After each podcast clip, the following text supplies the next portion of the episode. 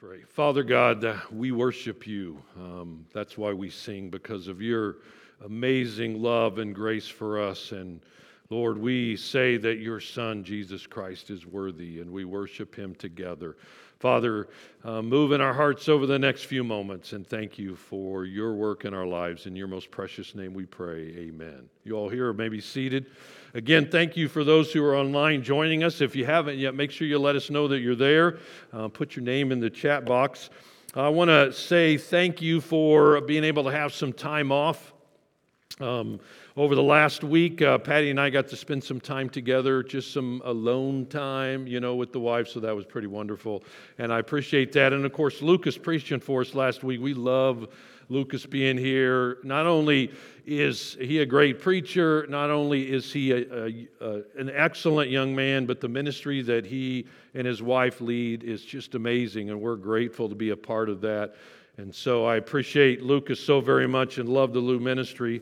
So I want to begin by a, a, little test with you here, all right? So those of you here, this is a, a, kind of an audience participation. Those of you are online, you can type your answer in the chat box. So how well do you listen? I'm glad nobody said what. Um, so anyway, here's the first question. Is there a federal law against a man marrying his widow's sister? Is there a federal law against a man marrying his widow's sister? Anyone? Uh, no need for a law, right? Because if he has a widow, that means he's dead. There you go, all right? So are you listening? Are you paying attention? Okay, question number two What word is right when pronounced wrong, but is wrong when pronounced right? Wrong. Way to go. Nice job, Ralph. You're awake today. Are you all listening? All right, here's another one. According to international law, if an airplane crashed on the exact border between two countries, would the survivors be buried in the country they were traveling to or the country they were traveling from? There you go, right. You don't bury survivors. Hopefully, you don't. All right, here's the last one. Pay attention. So, you're the bus driver. You drive three blocks and pick up two people, okay? You drive three more blocks and one person gets off. You drive around the corner and pick up five people. How old is the bus driver? Too old, no answer, right? It's, it's you are the bus driver. It's your age. You are the bus driver. So the question is how well do you listen? Yeah, you have to think about that one for a little while. How well do you listen? So you got to be paying attention to, to really be listening. But as we're going to learn today, there's some other things that are really crucial and important in really, truly listening. So we finish our series today entitled, Why Listen to Jesus? So again, our kind of our vision for this year, where we're heading this year, is that this year is the year about seeking Jesus Christ. It's about searching for Jesus and being rescued. It's about spending the year getting to know Jesus more and more. And so we're spending the year in the Gospel of Luke. So, the whole year, every single Sunday, we're opening up God's Word, the New Testament, and we're opening to the Gospel of Luke so that we can get to know Jesus better. Because what we know is that Jesus is the only one who can transform our hearts. And the more we get to know Jesus, the greater the impact that he can have on your life and on my life. But the question of this series is why listen to Jesus? And for some of you, you say, well, I don't need the answer to that question because I listen to Jesus no matter what. But there's a handful of us who periodically have some doubts. And, you know, it's like, why should we listen to Jesus Christ himself? And so for some of you, you struggle with that. And so, what we're doing is we're opening up to the Gospel of Luke and we're saying, what are some incidents and events, some situations, some conversations that Luke provides for us so that we can have the certainty of what we've been taught, so that we know Jesus is the one that we want to listen to? So I want to encourage you to turn in your Bibles to Luke chapter 9, all right? Luke chapter 9. So you can use the YouVersion app, your tablet, your Bible. I think there's even some Bibles underneath you there if you want to grab that. Those of you are online, make sure you open your Bible to Luke chapter 9. And it's an account that offers a divine confirmation of what Jesus has been teaching all along that he's the Messiah, that he's the Son of God, that he is God in the flesh on this earth. And so this story becomes this divine confirmation in which God himself says, and pointing to Jesus Christ, we need to listen to him. So we listen to Jesus because, as we're going to see, God placed his stamp of approval on him. So I'm going to read Luke chapter 9. I can't remember. Did I say 6 or 9? We're in Luke chapter 9. I'm going to start in verse 28 and we'll go through verse 36. Luke writes this About eight days after Jesus said this, he took Peter, John, and James with him, and he went up onto a mountain to pray. And as he was praying, the appearance of his face changed and his clothes became as bright as a flash of lightning. Two men, Moses and Elijah, appeared in glorious splendor, talking with Jesus. They spoke about his departure, which he was about to bring to fulfillment at Jerusalem. And Peter and his companions were very sleepy, but when they became fully awake, they saw his glory and the two men standing with him. As the men were leaving Jesus, Peter said to him, Master, it's good for us to be here. Let's put up three shelters one for you, one for Moses, and one for Elijah. He did not know what he was saying. While he was speaking, a cloud appeared and covered them. And they were afraid as they entered the cloud. And a voice came from the cloud saying, This is my son whom I have chosen to listen to him. Everybody say that out loud with me. This is my son whom I have chosen. Listen to him. And so when the voice had spoken, they found that Jesus was alone. The disciples kept this to themselves and did not tell anyone at that time what they had seen. So, what we have here is a story of Jesus taking uh, what seemed to be his favorite three Peter, James, and John. Jesus spent apparently more time with Peter, James, and John. I think he had, you know, the future in mind as far as mentoring and really speaking into these guys' life. But he took them on a hiking ex- expedition up to the mountains. So, one of the things that Patty and I did when we were gone, we were in the mountains of Georgia. So, we did a lot of hiking. And so, we got to see some beautiful waterfalls. Some days were beautiful, other days you had your coat on. I mean, who wouldn't want to spend time with that lady right there, right? Uh, we had a lot of fun. We loved to hike. I think Jesus had a little bit more in mind when he takes these two guys up to the mountain to hike. In fact, what was the purpose of his trip? Well, Luke says they went up there to pray, or at least that's why Jesus went up there. And Luke spends a lot of time talking about Jesus praying, important decisions, and Jesus prayed. And I started thinking if Jesus, who's the Son of God, needed to spend time praying to his Father, what does that say about you and about me? So Luke reveals something else interesting as he begins this. So, verse 28, he says there, after or about eight days after Jesus said this, after Jesus said, What? So you got to go back to some of the previous verses, and what you discover is Peter makes this declaration, You're the Messiah. He says that about Jesus, and Jesus confirms that. But then in the preceding verses to this, so you can look there just before this, there in Luke chapter 9, Jesus provides a real challenge to those of us who are followers and to those people then. Look what he says starting there in verse 23. He said to them, Whoever wants to be my disciple must deny himself and take up their cross daily and follow me. For whoever wants to save their life will lose it, but whoever loses their life for me will save it. What good is it for someone to gain the whole world and yet lose or forfeit their very self?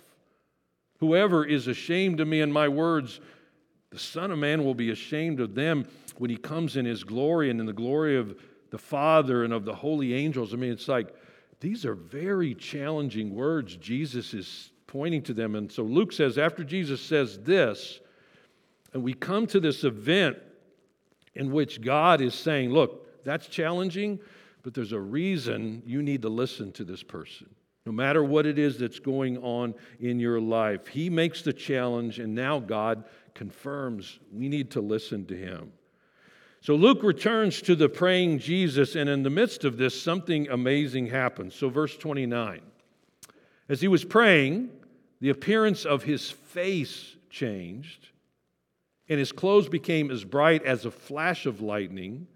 Two men, Moses and Elijah, appeared in glorious splendor talking with Jesus. They spoke about his departure, which he was about to bring to fulfillment in Jerusalem. So it says, his appearance, the appearance of his face changed.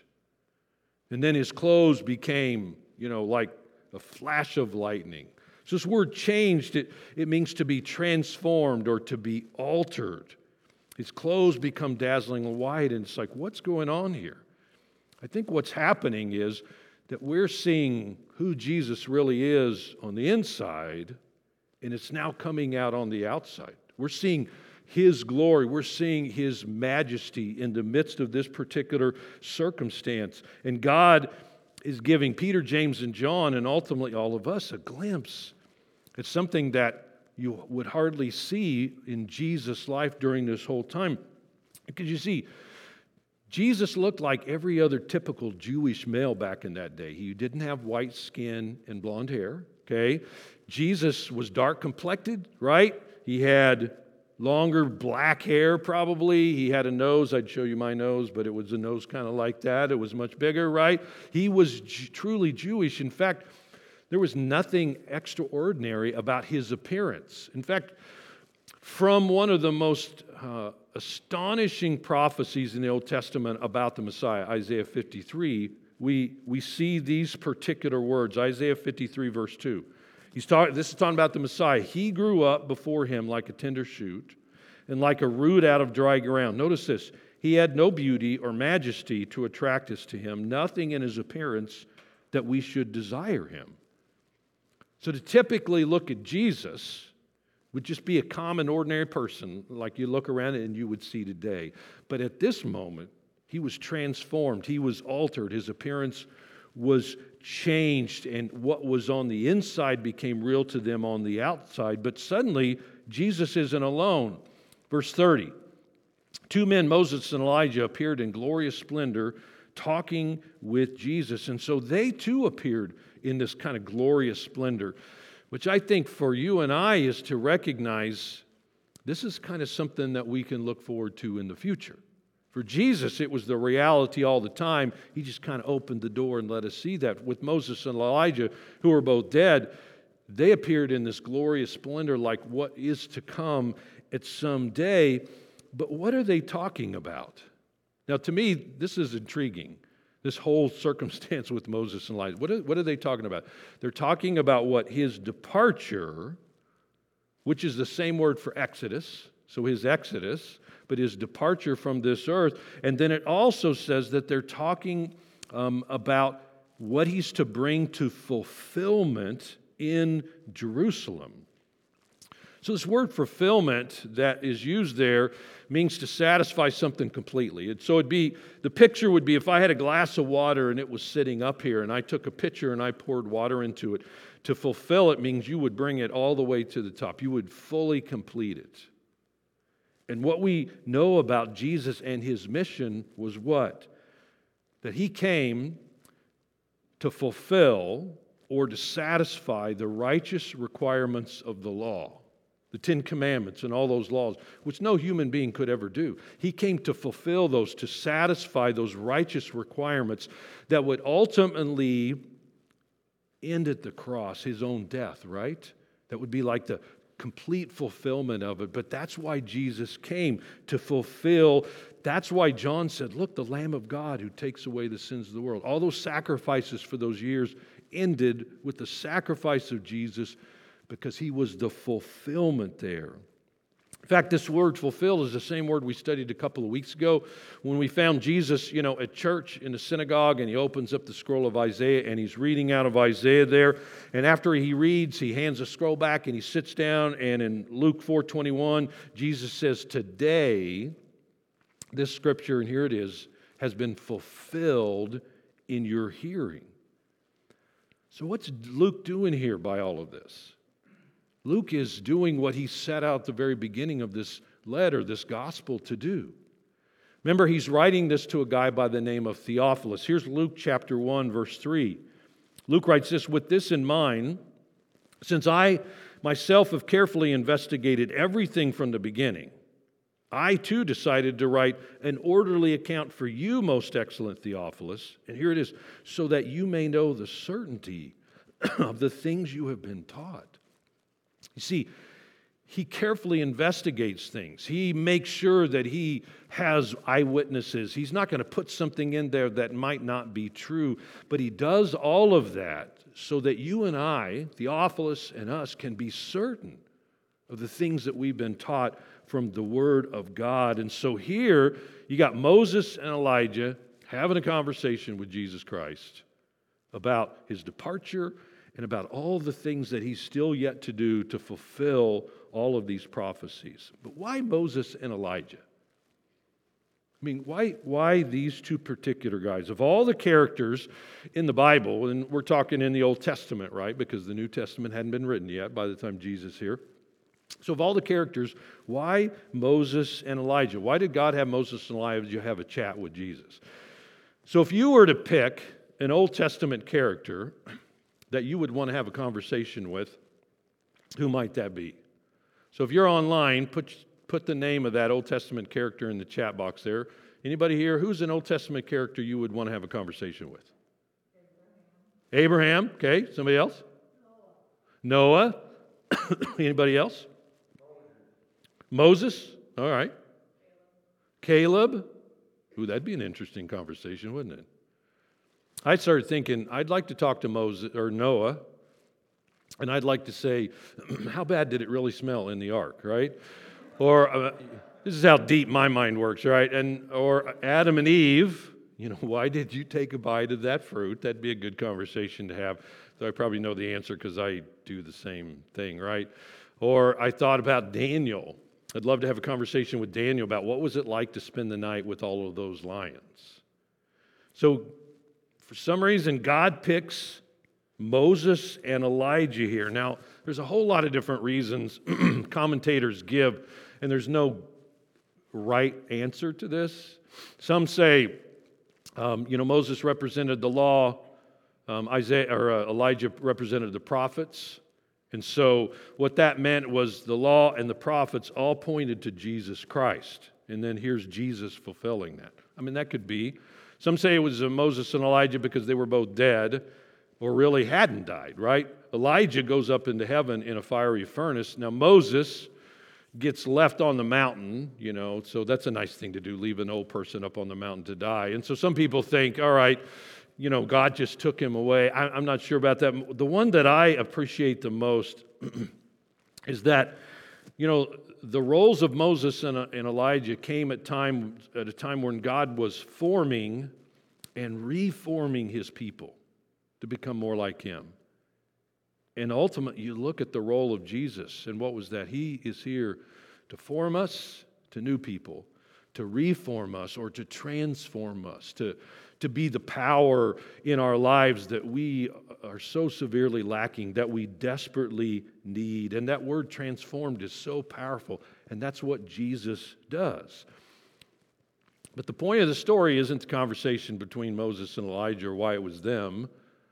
The point of the story begins to come more into focus. So we shift from Jesus, Moses, Elijah to Peter, James, and John, verse 32. It says, Peter and his companions were very sleepy, but when they became fully awake, they saw his glory and the two men standing with him. As the men were leaving Jesus, Peter said to him, Master, it's good for us to be here. Let us put up three shelters one for you, one for Moses, and one for Elijah. He did not know what he is saying. I'm not, I'm not quite certain, but it seems like every time you see Jesus praying with the, all of these guys, what, what are they doing? They're falling asleep, right? So I don't know. Did Jesus just pray so long? Or I, I, don't know what's going on. I mean, I struggle with falling asleep sometimes when I pray, especially if I'm like in bed praying, right? Do you ever wonder how much of life you miss out on because you're asleep? So I looked it up this week. One, according to one study, we spend 26 years of our life sleeping. 26 years. Some of you do that well even during Sunday morning, right? No, I'm kidding. So these guys are asleep, but they wake up. I think they probably wake up because it's so bright, and all of a sudden, you know, they go from sleepy to awake and they see and they notice what's happening here. But Peter opens his mouth in typical fashion and says, Hey, it's great. We're here, Jesus. We can build three tents, right? It's probably a reference to one of the feasts, Feast of the Tabernacle or something like that, but it's just Peter not thinking, just letting his mouth go. And I love Luke's comment on here. What, is, what does Luke say there? He didn't know what he was saying. I just love stuff like that in the Bible. He had no clue what he was saying, right? It, it shows how real it is that even stuff like that is put in there. But I feel at times that I don't know what's going on. Don't you? You ever read scripture and it's like, I don't really get that, God. I'm not quite certain about that. Sometimes I feel like Peter here. But at that precise moment, what happens? Heaven speaks. No sooner those words left Peter's mouth, but verse 34 While they were speaking, a cloud appeared and covered them. And they were afraid as they entered the cloud. And a voice came from the cloud saying, This is my son whom I have chosen. Listen to him. And for the second time in the Gospels, God's voice audibly speaks. What was the first time? It was the baptism of Jesus, right? When Jesus is there, uh, Luke chapter 3, verse 21 and 22 what he's baptized, and then what does God say there? You are my son whom I love, with you I am well pleased. And then now, kind of in the middle of his ministry, maybe a little bit closer to the end, God speaks again. And what are his, the words there? Verse 35 This is my son whom I have chosen. Listen to him. And those words are astonishing. Krishna, can you put those back up there? This is my son whom I love, chosen, listen to him. This is my son. Those are kind of words of affection, right? Those are also words of authority. Because as the Son of God, he has the authority, right, in representing his Father there, whom I have chosen. Whom I have chosen. Those are words of mission. Those are words of purpose, right? It's a statement of why he came to fulfill the law, right? To provide the sacrifice for our sins that is so necessary. And then he says, Listen to him. It's, it's like, this is the person you need to pay attention to. You, you need to listen to him. And God the Father reveals the greatest endorsement of all time, right? You need to listen to Jesus. And God uses this very significant moment to show to all of us, to validate, to confirm, to endorse. This is the one that we need to be listening to. And so the question for us is what? Am I really listening to Jesus? Am I doing that? Are you really listening to Jesus?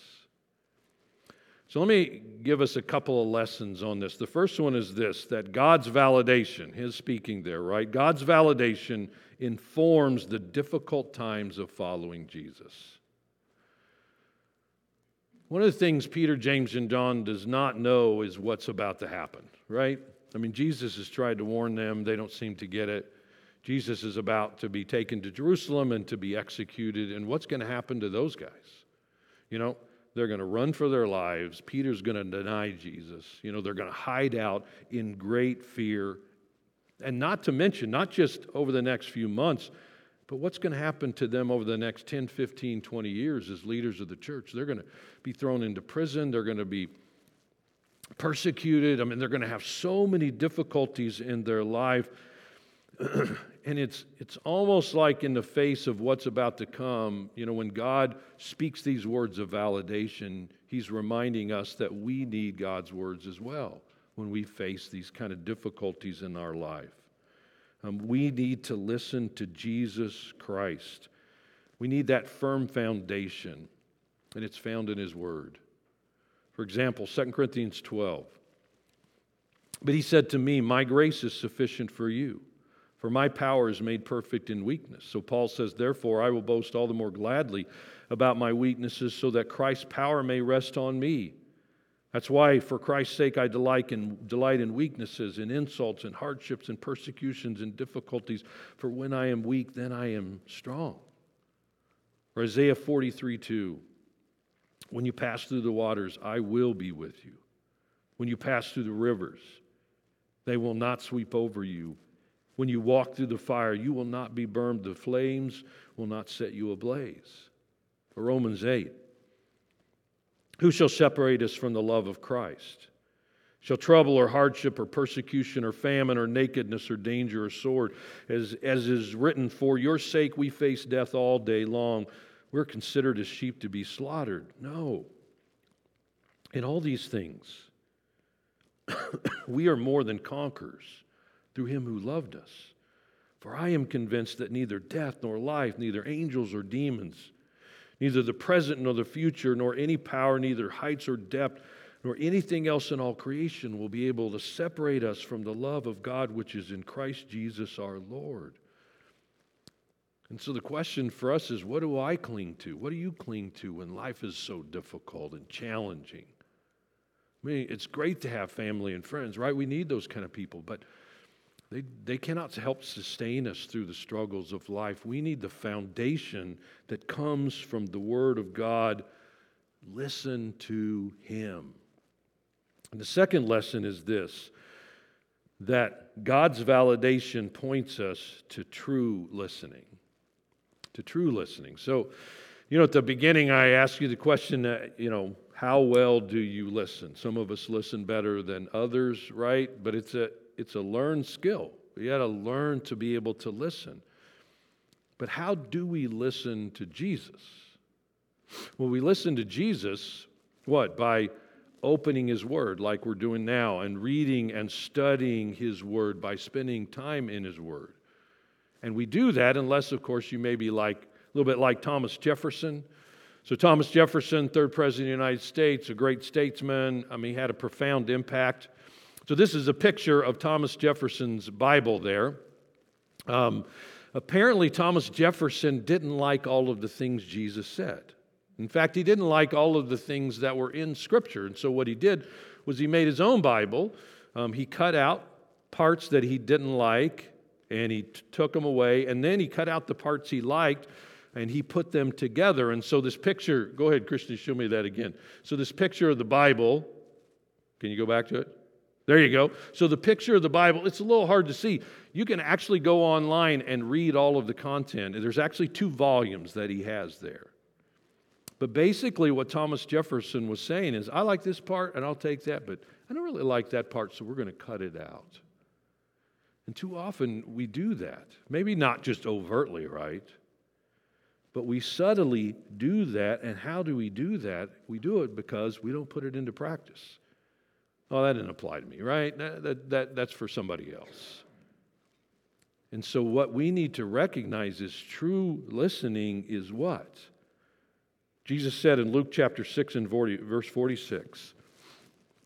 What's he say there? Why do you call me Lord, Lord, and do not do what I say? See, true listening is revealed in obedience.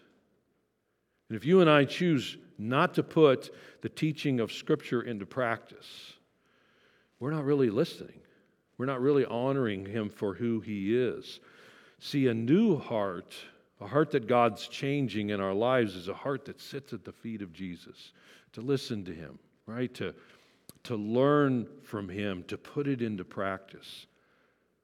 And what we learn is that our walk with Jesus, it, it leads us to a different kind of way of living life than necessarily others around us. It means that what? Spouses treat one another with mutual and respect and love, and that issues of power, what? Dissolve in the face of love and concern for each other. That's how God teaches us in His Word. It means that a word given, right, is an act performed. That's what God's Word teaches to us. it means that a powerful and beautiful gift like sexuality is not cheapened, you know, by being paraded to all bidders, but it is a precious treasure, a gift from God that is for the sanctity of the amazing gift of marriage, the love between a man and a woman. It means that life and the preservation of life are to be honored. It means that at a social level, that injustice aimed to those who do not have power and risk being dehumanized, it means that we step into that and we expose it, we address it, and we go after that. It means that theology and the moral perspective from the scripture, they're paramount. No matter what ideology or what political party may challenge us in the process, we stay true to God's word. Am I listening to Jesus? See, only you can answer that for you, right? Only I can answer that for me. So, why do some people not listen to Jesus?